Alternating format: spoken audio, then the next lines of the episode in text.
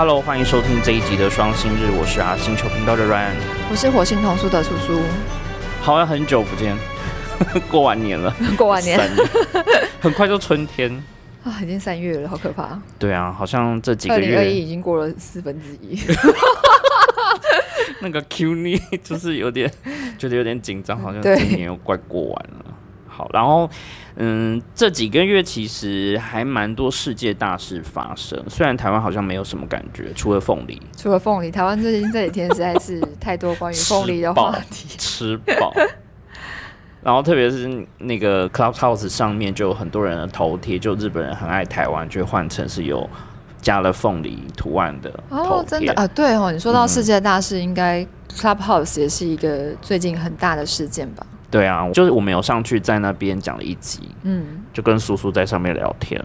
对啊。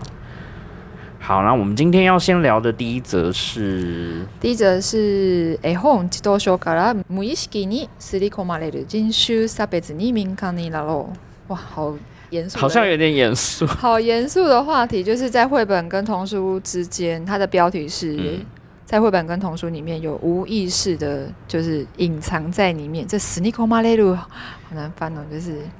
好像你就是隐含在里面的带入，对悄悄的，种族歧视。嗯然后他呼吁大家要对这个东西就是更加的敏锐。嗯，那为什么我会找到这个呢？为什么？其实是因为昨天三月三号，嗯就是发布了一个新闻，就是 Dr. Seuss，就是美国非常非常有名的一个童书作者，对，在他的生日诞辰 诞辰隔天，然后他的六本书就被下架，就是说里面有种族歧视。我觉得这个新闻超夸张哎！你分享的时候，我真的有点傻眼。其实认真的说，应该是我我其实知道他很有名，但是我真的没有看过他的书。嗯，对，可是我也不觉得会有什么种族歧视在里面。就后来我就看了半天，就好像发现其实是插画有插画的问题，哦，就是他把里面的亚洲人画的很典型的亚洲人，就是刻板印象那种嘛。就是对刻板就是眼睛小，然后上吊。可是这么一说，就是最近有一些影集、电影里面很喜欢找亚裔的人来演，其实也都是找这样脸孔的人呢、对啊，所以那时候我觉得，如果是因为这样子的理由去进这个书的话，我其实有点不太能够接受、欸。嗯，因为即便是到了呃最近二零二零年代，嗯就是最近出的书画亚洲人还是都长这样子啊。嗯，他其实比如说他是很想要表达，就是呃世界大同，然后就是有各种人种的人聚在一起。就是这个世上有不同的人种存在。，对，但是。一本是这样的书嗯，它里面的亚洲人还是 就是长得就是哪个样子，而且我就觉得都已经到了现在了，就是东呃西方人在画东方人的时候，我觉得我觉得画凤眼这个我觉得非常 OK，但是我嗯不能忍受是到了现代这个时候，就是还会把中国、韩国、日本搞在一起，尤其是中国跟日本，嗯，他可能就是在讲中国故事，然后画的衣服是日本人，就也有那种就是看起来貌似韩国人。可是其实他穿的是什么像清朝的衣服，然后但是他脚上穿木屐什么，反正就是这类混合。那我是韩韩国人跟中国人跟应该很难分出来吧？反正都是眼睛小，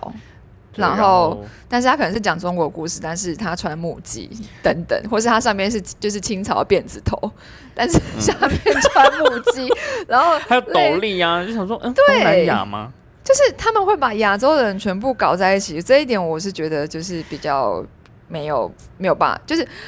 到现在我说以前就算，可能以前就是资讯没有那么发达的时候，还不那么了解。对，那你现在是上网随便 Google 都应该知道，就是亚洲人还是差异蛮大的吧？怎么会就是还会搞在一起这样子？他其实没有那么严重的问题，或说，我觉得他可能就算是代表那个时代的，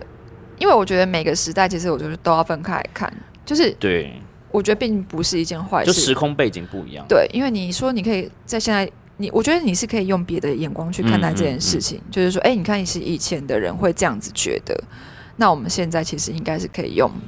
比较宽容，或者是比较包容的方式去看。就是说，哎、那其实不是这个样子的哦。嗯那以前可能会有这样子的刻板印象，但实际上呢，就是不是。我觉得应该是用这种这种角度，怎么会是因为说，呃啊，因为这个以前这样，所以就是我们就把它禁止就下架了。而且这不是很好的 timing 歌，就是可以去好好去讲说，其实，在每一个不同时代，它对于譬如说有提到其他国家的文化的时候，会有一些譬如说认知上会有一些差异，对对，可以去讨论。那这就是我觉得这是一个例子，很好的一个范例。所以昨天我在粉丝页上发这新闻，我觉得下面有人回的超好笑，他就说：“那《西游记》就是虐待动物啊，我们是不是要加注警语，说本书就是充满着虐待动物的情节？”有，但是并没有因为这故事有一只猴子死掉。就像呃，其实电影也有一些人在讨论，就说，因为你看以前电影里面用到那些动物啊，都是特别去抓来，然后要求他做一些不是他平常会做的事，怎么去叼东西啊，待在哪边不要动啊，这些都好像在拍的过程，你必须要用一些。很奇怪的方法，甚至有一些不人道。那有些可能甚至拍完就会处理掉，因为他就是买来了。嗯嗯，那就有人人权呃动物保护协会的人就会觉得说这是不 OK。所以其实有一段时间这件事情就是会会会被拿出来。对，比如说包含像马戏团。可是我觉得像这样的事情，你说现在正在进行的话，我觉得我们是可以支持它。可是你说它是呈现过去时代的观点，到底需不需要去这样子，然后去？把它下架，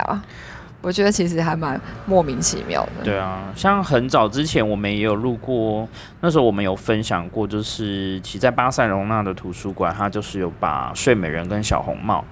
认为说这类的童话内容其实是影响小朋友。没有说，我跟你讲不止，我跟你讲，所有的古典童话全部都应该要禁止，因为以现在眼光来看，就是完全不符合女权啊，对对对，都然后又暴力，然后又充满了各种就是邪恶、邪恶啊，然后霸凌。对，就是各种就是不 OK 啊。然后心机，这个就是坏教育啊。这是就是后母。所有的东西，一个大部分跟包含民间故事，可能很多都要被禁止。嗯嗯就说其实它有很多可以讨论的方法啦，然后它甚至是一个很好可以去研究跟让大家重新再去看这些作品的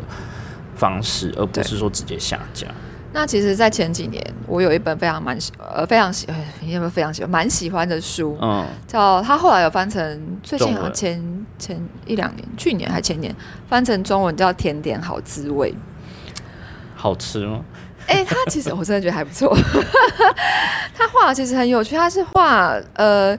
他每一页他是画美国，然后每一页就是它是不同的时代，嗯，然后大家怎么去采那个蓝莓，然后做蓝莓派，然后你可能会觉得，啊，一开始就是没有工具啊，然后你可能就要非常的辛苦，然后自己手下去摘啊，或者什么之类，然后每一个他就会看到他时代的眼镜，然后后来他那本书在美国就是有一段时间被禁了，嗯，就被禁禁书了，为什么？他就说因为你因为里面就是有一。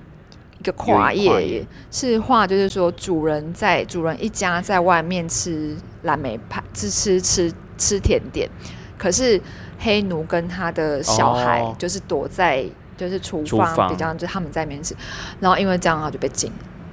然后我就想说，可是这个的确是你们之前发生过的事情，这是真实的，就是真实的场景。那你为什么会因为这样，然后把这本书禁掉？而且我跟你说，这本书最后面就是说啊，到了现代。而且他还是故意用画成单亲哦，就是只有爸爸跟小孩，啊，里面就是有又世界大同，然后请了亚洲人，亚洲人也是眼睛斜斜的，然后，但是我觉得并不会影响我对这本书的喜爱，它就是一种记录，跟他就讲演变啊，对，不可能从以前就是所有都是政治正确的事啊，对，而且其实每个时代的观念想法就是不一样。所以就是类似像这样的例子其实很多，然后其实禁书其实最名最有名的在童书界其实是那个小黑桑波。小黑桑波那个故事你有听过吗？有，就是一 就是一个黑人小孩，但是我觉得他就是有趣好笑，会你会因为这样，可是因为他的刚刚我们念的标题，它就是无意识之间隐含的一个 种族歧视。可是，可是我们是被歧视的那一方吧？就是如果是这样的话，可是被歧视的那一方如果没有感受到不舒服的话，是不是其实这个歧视就不成立？对不对？就跟性骚扰的定义是一样的。像我们是不是也是无意识？就是就是无意识的被压榨，然后习惯了这样子。哪里打？我觉得好像就是手抠嘛对吧？其实应该也没有到那个地步吧。嗯，对。然后结果这一篇其实是大概呃，这篇其实是原本是它是从英文翻成日文，然后二月的时候在日本的那个 Big Issue 呃大致上看出来的一篇文章。嗯，我们刚才在讨论说为什么会在这个 timing 这个时间点，我想说是不是因为拜登上台？也有可能啊，就像之前那个黑人的事件，就是 B L M 事件嘛，可能继续在延烧，有吗？有有有，其实还在延烧。我以为大家是现在在考那个验那个什么疫苗的问题，还是只有我们在担心这个问题？也有啊，他们就会讲说，像疫苗实验这一块，它是必须要先放到一些比较落后的国家去。那落后国家其实很多是有色人种，然后就会变成讲说啊，你就是先让这些人当实验品，最后回来是让美国这些白人能够用成功实验成功的疫苗。哇，天哪，这感觉听起来有点严重。对啊，不过像这个故事，他一开始举例的时候，就是他在跟他的小朋友，呃，八岁的女儿讲故睡前故事的时候，哎，就发现他就是有故事里面有一个小偷，就是。小朋友偷东西这样子，就他画的就是不是小朋友偷东西，就是画就有个盗贼啦。嗯，可是他的插图就把他画的像墨西哥人，就是一个那种宽边的大帽子，然后可能穿着那种斗篷的衣服，翘胡子。对，然后就是哎，想说哎，那是不是你就是暗示着说，哎，就是那些拉丁美裔的人种，他可能就是会是这种会做坏事的人这样子。那因为他们其实之前就已经有注意到这个，就是美国童书出版的一个，就是人种呃叫什么人，就是种族嗯种族歧视的问题，嗯，所以他们就做了一个调查。那威斯康星大学他们里面就有设一个儿童图书协同中心，简称 CCBC，他们就会把呃就是。美国出版的童书，然后聚集在一起，然后去分析那个作者跟里头的主角人物，就是在书里面出现的人的一些相关数据。对，然后像这个这篇文章的作者呢，他就是二零一五年去调查的时候，就发现，哎，那年的三千两百本的那个童书里面，嗯，拉丁美裔登场人物的有包含的拉丁美裔登场的角色只有八十五本，只占全体的二点五帕。嗯。可是其实全美国的儿童里面是有四个人，四分之一的人就是只有四个人就是其实就是拉丁裔，嗯，所以他们觉得就是呃童书里面登场的比例跟现实生活中是有非常大的差异，然后而且就是在一六年之后，这个这个倾向就是更加的明显这样子，然后二零一九年可能是四千本以上，然后里面就是只有。拉丁裔出出场的就是只有六趴，就说其实随着每一年出版的数量越来越多，可是在里面所谓人种的比例占比并没有因此而提高，就是离现实还是有很大差距。对，所以他们把这个当做是一个检视的标准。嗯，那这个检视的标准其实同样会用在，就是因为我前几年做了那个女性的，嗯，女性的一个展，女性绘本展。嗯嗯嗯。然后他们在就是做最近，因为刚好就是女性的传记绘本开始兴起嘛，对，因为他们又觉得女性就是受到一些歧视啊或者什么的，嗯，他们在用的检视的标准也是这样，就是比如说出现多少次，嗯，出现多少次之外，还有他有没有话语权，哦，对，比如就是在故事里面，对，比如说他出场，但是他没有讲什么话，像他有还有，比如他有分析就是迪士尼的动画，嗯，那比如说像呃。他主角可能是呃小美人鱼，小美人鱼他出场机会很多，就是他可是他都没有讲话，就是他没有什么 他没有什么发表自己意见的，就是会他们就是做那个研究很做的很细耶，然后他会说什么，比如说黄金比例是多少啊，什么什么，然后可能就是最好是二比一，然后就是那个主角可能就是像又是最典型就是哈利波特，嗯，对，然后可是你看妙丽她就是没有什么相对来讲。他就好像本身他本人就是已经是一个性别弱势嘛，就是两个男生配一个女生。其实他整个故事里面都很不平权啊。对啊，所以没有，所以他就是类似举这样，他们会用这样子的角度去分析，就是去分析。然后他还列出了其他的呃五点，比如说第一个就是如果有色人种登场的话，他是扮演什么样子的角色？然后如果还不是当什么就是绿叶或者只是出场，根本没有讲话。然后第二个就是你在描写这个种族的时候，有没有带有一些呃就是偏见、刻板印象的概念？嗯比如说我们亚洲人就是 掉眼睛，嗯，对。然后第三个是你有没有忠实的，就是描写，就是如实的呈现那个文化的背景。这还蛮 K P C 的，对，因为其实，在文字书里面比较有可能，因为绘本它其实是篇幅很短，所以你嗯要怎么样去有那个篇幅可以去好好的完整的介绍这个东这西。很难呢，对尤其是说你图像跟文字的比例跟是不是跨页，它占几个跨页这件事情，这好像有点难去算到那么精准。而且他们还会去更更仔细的去看，就是说你用的语言是不是对的。哦那、这有什么好讲的？所有人所有电影里面大家都讲讲都是讲英文，嗯发生在中国的故事也是讲英文。嗯对，所以他们比如说他们去检查说，呃，那里面就是用了比如说不正确的西班牙文。其实像电影或有一些小说也是这样，就是说这几年有一些比较像是在讲不同国籍跟文化的书籍出版之后，就受到很多争议，就会说你一个什么什么国家的人，凭什么来写我们这个国家的东西？你有比我们了解吗？的这种。但是你们那个国家自己可能又不写啊。对，然后或者说你又没有感受到他所感受到的角度这件事情。对。然后第四点更 K B C，，他说有没有就是纵观大局的试点？这边他就是有提到说，这就是可能真的要是文字书才比较有可能，因为你可能要描述包含当时的历史、社会、政治的背景，它有一个文字完整的脉络。对这个就好了，就给给他论文好了。对啊，然后像比如说当时为什么可能亚洲人会在美国会被歧视，嗯。什么可能就是因为当初，因为我觉得黑人跟美嗯。亚洲人去都是可能因为是一个黑人刚开始过去的时候，可能是因为是奴隶嘛，嗯，嗯然后亚洲人可能就是因为那时候就是也是嗯。就是他们需要发展发展，他们就是盖盖铁路或是淘金或什么，所以大量的人移到那边去。嗯，之类。然后我觉得他就是你要去交代这些背景，我觉得在绘本里面其实是比较困难。我觉得有限，就是能够做到的程度。嗯。然后第五点是，呃，在故事里面就是拥有支配的权限的人是谁？就是是不是主角啦？这太困难了。这个有点难吧？你说是不是主角这件事？像通常应该是只有主角才会有支配的对对对权限吧？可是我觉得我对于这一种就是检视的标准，其实我是有一点点疑问的，因为他说嗯。今天我在描写，今天通常白人作家，可能儿童文学作家，可能大部分都是白人。假设啦，嗯。就是如果是白人作家，我觉得他去写一个白人小孩的故事，嗯，我觉得很正常啊。就是从他最熟悉的题材跟他周围的事情。对，所以其实我觉得该检讨是不是应该是说，比如说，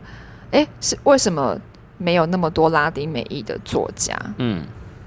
那因为其实我就是你，如果反归我们自己想的话，我今天是一个台湾人，我可能写故事的时候，我就是很自然而然就是会以一个台湾的小朋友的观点去看，嗯我不会那么刻意说，哦，我今天就是要让新住民的小孩出场，嗯然后或是让新住民的小孩当主角，嗯那只是因为说就是。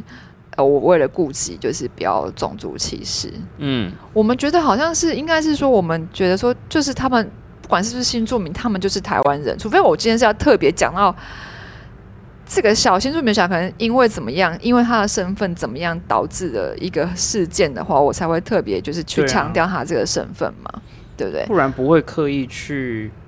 我也不会去写一个说我完全不认识的民族，或者说你想要借由这个，我不会刻意讲，一定是找我比较熟悉跟我很清楚的东西。嗯，或是他是说，比如说这是一个主角出现了，嗯嗯，那他身边的朋友必须要有多少比例是拉丁裔，来多少一定要有黑人朋友、亚洲朋友跟拉丁裔的朋友，不管主角到底搞不好他不喜欢跟这些小朋友在一起，就是你一定要政治非常正确，就是你一定要安插这些人，嗯要不然你就就是没有符合他的标准、这啊。太理想了。而且而且他出场就算了哦，他还要讲，还要一定的台词，对你不能就是只有一句啊。对，就是不能只当就是配角，就是欸默默，我觉得这实在是有点强人所难呢。但是我觉得这个换到性别上，我觉得倒是嗯可以接受。可是你说换到要那么细吗？到那么，比如说种族了，甚至语言比例，对我觉得这个很难呢，因为你你一个作家，你当然会习惯就是用你习惯的环境去。可是我今天我是。我不知道，我可能我假设我在美国，然后我身边就是有真的也是有很多、呃各种不同人种的嗯，朋友，朋友，那我可能就会是写出来故事，可能就会是嗯比较像这样丰富子。而且比如说我我是一个亚洲人，我在美国本来就是一个外来的嗯，人，你就是可以从这个视角去写。对。可是如果你是要叫美国人去写一个。哦，这世界大同，就是说呃不不没有亚洲，就是比如说要还要拉丁裔黑人跟亚洲人全部都出现，我觉得这有点有点怪。就是像我觉得最怪就是像迪士尼美人鱼的真嗯人版，我真的没有办法接受。惊吓，就是就是，为什么要票房吗？为什么要找一个那个黑人当小美人鱼主角？他嗯太政治正确，因为他里面还找了亚洲人，嗯而且他的亚洲人就是眼睛上吊的亚洲人去演海鸥，然后 然后翻白眼？更性别正确的还选了一个变性女魔。所以他就是要顾及，哎、你看我写一本书多多辛苦，我要顾及性别平权，然后还要顾及种族歧视，巴拉巴拉，就是以后都写科幻好啦，就是超现实就好啦。哦，都不要写现实真的，我觉得这样子好辛苦哦。这样被你一讲，真的这几年就是影视相关的都还蛮多类似这样，就是很刻意。譬如说有那种美剧，从头到尾所有的角色通通都是黑人，然后连恐怖相关的那种悬疑影集，就白人就是相对的弱势，而且黑人可能不能死，对不对？对，都不会死。就是不能被打死除非他就是好几个黑人的那种。对要不然如果黑人主角被打，就是黑人的配角被打死，就就可能就不行。然后连配乐都是要有那个 rap，就是要一直凸显他们的问题。然后我就觉得有时候对偶尔一部可以，可是你不要这阵子都是这种，就也觉得太刻意，搞不好连导演他都找了非裔或黑人，可是我并不觉得因为这样子就可以，也没有啊。对啊，我也不觉得。但是当然可能是那些小朋友会因为，就是我之前听过一个故事，就是有一个呃美国很有名的绘本作家，嗯。他的他的作品里面的小孩都是黑人，嗯。然后就有一天有一个黑人的小小男生，嗯。就在图书馆里面看到这一本就是某一本他的书，嗯，他就打开来就说：“哇，在里面画的是我耶！”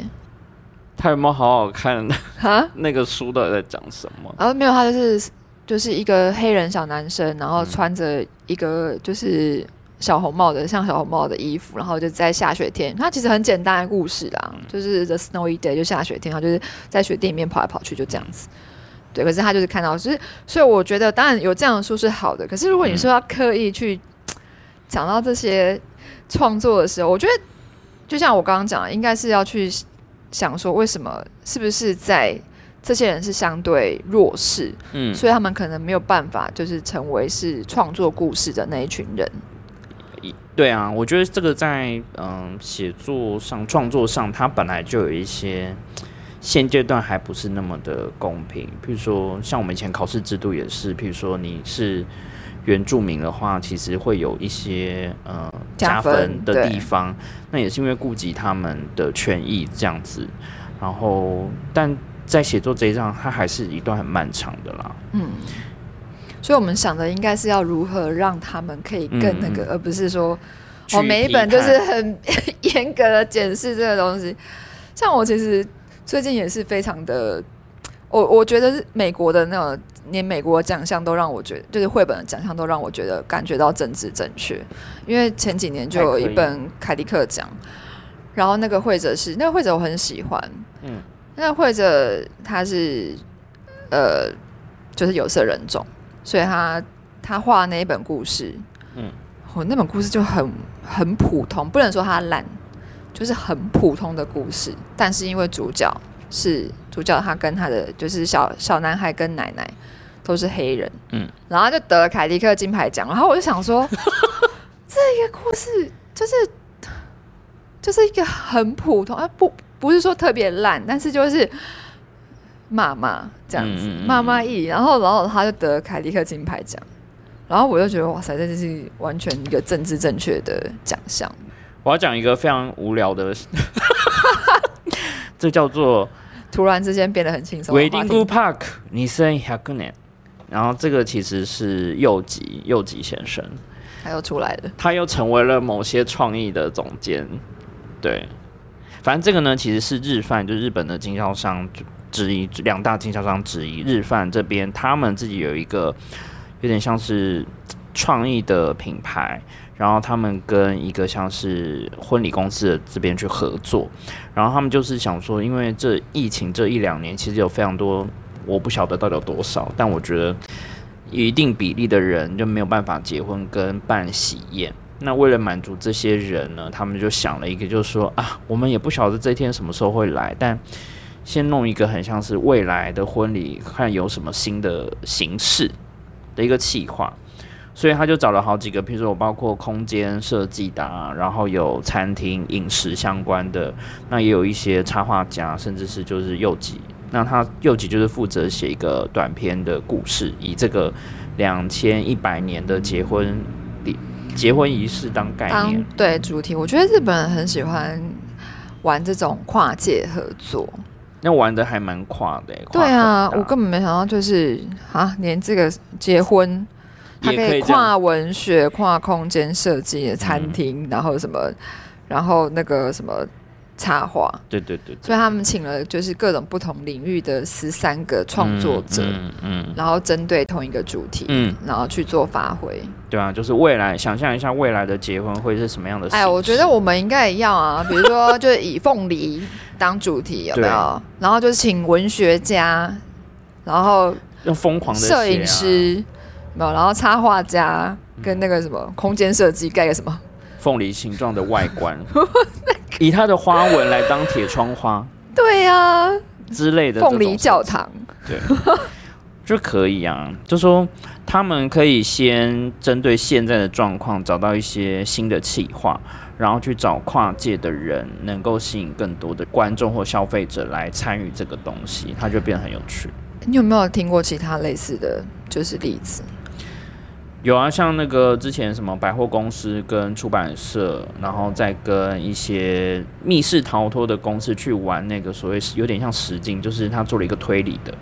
然后你就整个百货公司变成是一个很像密室逃脱的现场，对，哇塞，太惊人了吧！然后顺便买东西吗？就拖拖不出去，然后你要买东西才能过关。他好像还有做展览，就除了展书，然后好像也有一些插画的东西，哦然后再就是有一些周边嗯就可以卖。嗯嗯嗯他就用一个小说故事当主题，太神奇了。嗯我之前比较常遇到的是，这就比较简单一点，他可能就是呃，比如说米菲的，就是那个作者诞辰嘛，嗯嗯嗯。几百就是多少年，然后他们就要办一个 MIFI 展，然后他就给了各种不同领域的创作者，嗯。一支白色的 MIFI，，然后让他们就是、让他们去涂，嗯。对他可能就是有，对，所以他可能找到时尚界啊，或者什么什么界这样子，嗯。然后或是像他们其实有时候玩比较小，就是呃，我自己去参加，他们那个东西是有贩卖的，嗯。就那个书店他们自己会办，每年暑假的时候可能就会这个是办那个乌鸡蛙，就是团扇，嗯然后就是请，就是还有什么，而且他们是在地的哦，嗯。就是国分寺，然后他们就请住在国分寺的这种画家啊，哦然后、也参与。到对对对，关还什么唱歌舞，就歌歌舞伎，然后就是各种不同领域的就是人，可他可能画的其实不怎么好，可是他就是他可能在那个领域是很有名，对。然后就去画那个扇子，嗯然后他就做一个展，然后是可以卖的。这好酷，对啊，我进去就全部都卖光了，就，已经排队，就是坐车坐了很久这样。然后另外一个书店是做那个 kokeshi，就是那个日本的那种木头娃娃。然后他每年暑假也会做这个，然后就是请各个不同领域的，就是都可是都是艺术家、插画家，然后请他们画，然后就是拿来做展览跟贩卖这样子。就这些想法都还蛮有趣啊。像刚刚讲那个是跟百货，他们比如说推理的这种，很容易可以跟别墅、度假山庄合作，它就变成一个真实的推理实景。的活动，哦然后又可以带到书。光想象就觉得很很很，就说你连那个房间那个密码都要自己推理，就说你要猜出那个密码是什么。哦，真的耶，然后就有一些限定的东西，然后你吃嗯饭，或者说你可能一定要有 cosplay，就是你要有 dress code 嗯去参与这个 project，那你就可能包的是两天一夜的一个什么行程。嗯，好像哎，真的很不错。因为我觉得这比较厉害是，因为我刚刚讲的都是很限定在比如说呃视觉设计上面的，嗯可他这里还有跨到文学，对啊。然后啊，空间设计，我觉得很厉害。就是一个在不可能的状况之下还是要做，而且它里面更更妙的就是说，它是用线上的模式，就是说你可以选说在婚宴场地办，但你也可以用就透过 Zoom，然后现场连线。这也是很奇怪，大家各自吃各自嗯。然后餐厅会直接把那个餐餐点点送到你家，那你就是可以一边在透过视讯跟新郎新娘，就是以这种不用见到面的方式，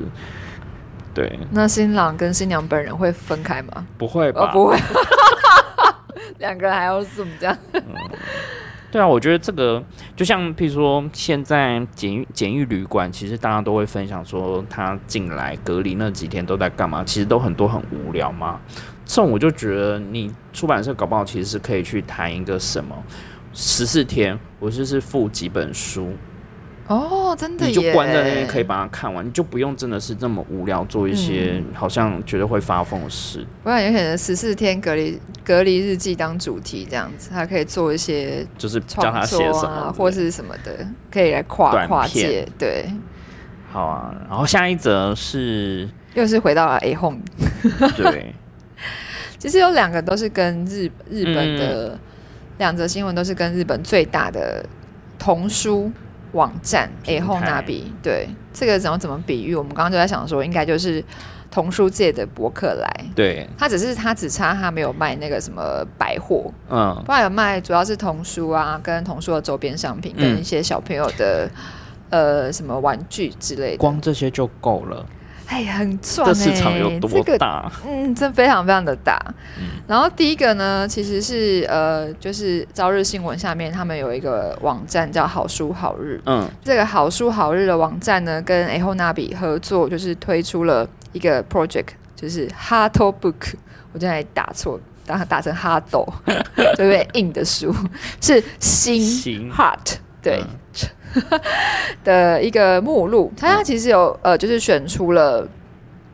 呃一些书籍，然后它跟全国的书店合作，嗯，然后这些推荐的都是哦都是以童书为主啦，嗯。嗯就是比如说像是在你现在想要送给朋友的书啦，或是你要自己看，当然也都可以。嗯嗯嗯然后它会有一个呃网站上面的页面，那每一本书它都就是里面都会有一些专家写一些导读跟书评，嗯。嗯，然后你也当然就是因为书呃各地的全国各地的书店都有合作，所以你当然可以去就是书店去买到这些特别的呃就是书，他可能会做一个书展区，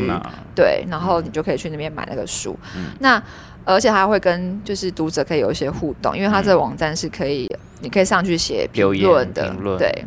这还蛮好的啊。就说在网页上，除了展示跟介绍之外，可以跟读者去留言互动，这件事还蛮重要。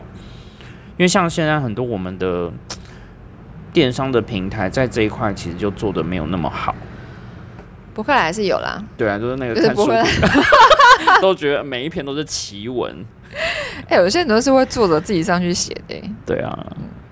然后另外一个也是又跟就是 A Home Home Nabi 有关系，其实就是因为那个，还是因为紧急事态宣言，嗯。其实现在还是在延长部分啦。然后就是大家待在家里的时间真的变得很多。那针对那些针对那些有新生或有宝宝的家庭来说，爸妈就是可能会需要选一些适合他们读的书。嗯，那这个 A Home Nabi 它的会员数呢是有六十四万人，然后它的主题就是真心希望你读的绘本，就是希望对方去买一下这本绘本，然后就是把真心推荐的概念，真心推荐，对，然后爸爸妈妈选出来的绘本是针对零到五岁的绘本，呃，选出了就是一些书，然后他们又跟书店合作，就像刚刚那个，其实哎、他们就是这样，他们就就是占占占了两个 corner，占了两个就是展区对，一个是 Hard Book，一个是几本书，它这个书这个这个企划蛮好笑的，这个嗯。名字一一个个呢，一个字脑以后，几本几本绘本，就他没有那么强迫说什么必选一百本或必买二十本，他就说啊就这几本这样。嗯，然后当然书店你可以就是按照你自己的嗯。就是想法，然后去呃去摆设，那你可能嗯是针对主题啦，或者是你也可以分龄，因为嗯它就是这个这个主题呃这个 project 是主要是针对零到五岁嘛，嗯。嗯，而且因为就是那个疫情的关系，嗯。我看到这个数据，我也是觉得蛮惊人的，在去年的二零二零年的五月，嗯，他们就跟前年比的话是那个实体书店的成长是成长了一百二十九点八帕，然后之后五月到十二月的累计是比前年多了，就是成长了一百零五点九帕。嗯。对，所以其实他们很多活动都是跟就是线上跟实体的书店一起合作。那我们之前讨论过那个绘本专门室，嗯也是呃专家选出来，然后嗯再去跟实体的书店就是做结合，然后嗯贩卖这样子。我觉得这真的不错，为什么台湾好像没有在做这种事啊？我觉得他们就是出去了就出去啦。你看，像他做这个其实是一个成本嘛。那对于电商平台来说，这个其实还好，因为这个就是帮助他的销售。你看他成长这么多，他其实分可能十趴出来做，做到精致都还是有赚。然后，因为他其实是第七年在做这个嗯企划，所以他就是每年让他的会员是真的有有参与感，然后有投票权，然后你又可以看到啊，我们选出来的书，或者说其他人选书的品味跟今年流行什么，真的他们读完觉得可以推荐的书，这样、嗯它就是一个不断的循环，一个很好的状态。然后包括说，可能这几年比较话题性高的绘本啊，就是它其实你看它年龄分这么细，你从它那个 e h o n a b i 的网站就看到它分非对常对细，对，所以它光这样就可以做到有成长欸我觉得最适合做的应该是成品吧，对不对？嗯因为成品它够大，而且它有线上跟嗯呃，就是线下实体书店。但他就是没有想到这些啊！他之前那个会喂，员不是说成品，喂，两百万的线上会员，但是他都没有想到要去利用这件事情，然后他才做了所谓现在线上的 APP 改版，然后想要透过这是不是很难用啊？就不知道在搞什么东西就是我花了好几亿，什么四五亿之类对啊，然后第一天就上线就当掉。我想说，等一下你们到底是 而且他是有一个专门的 team 在处理这一件事，一定的、啊，那么两百万会员呢、第一天就当掉，那什么 team 啊可以解散？就这样讲那个，好啦，成品请可以多多就是做一些这样子的事情。就说你看，我觉得他有他的实。力可以这样做一定可以，。他有这么大的数据跟 base 在，他只有六十四万，他就可以做这样，而且他只有分零到五岁。可是他粘着度很高啊，我觉得 A h o n a b i 的粘着度真的太高了，你光看跟那个成品不太一样。我我也是会员，可是我已经不知道多久没有在成品买东西。而且他就是合作的实体店铺，就刚刚他报道里面有写嘛，一千两百间，你知道一间卖一本或卖十本，你就是一万两千本，你就立刻畅销。一件一定可以卖超过十本的啊！对啊，也有透过这样的企划，其实对于书店来说，它也可以我觉得他也省事哎、嗯就是也不用想就那个扣呢，就是可以对啊就是你就想每年就是可能固定会有一个时间会嗯固定就是摆一些东西出来，然后就是呃，它除了会附赠小册子之外，就是有那个呃特制的区域嘛。其实这个对于消费者来说还是有很利己，就是以视觉上嗯会被吸引，对啊，会去注意啦。嗯，好，那今天就是这几则，就跟绘本、跟爸妈还有 Corona。一直无法摆脱 Corona virus。好，那我们之后就是第四季，因为这一集大概是第三季的最后一集，嗯然后我们接下来看第四季，我们会聊一些什么新的话题，跟我们关注有趣的日本出版的事情。好，就这样，拜拜拜拜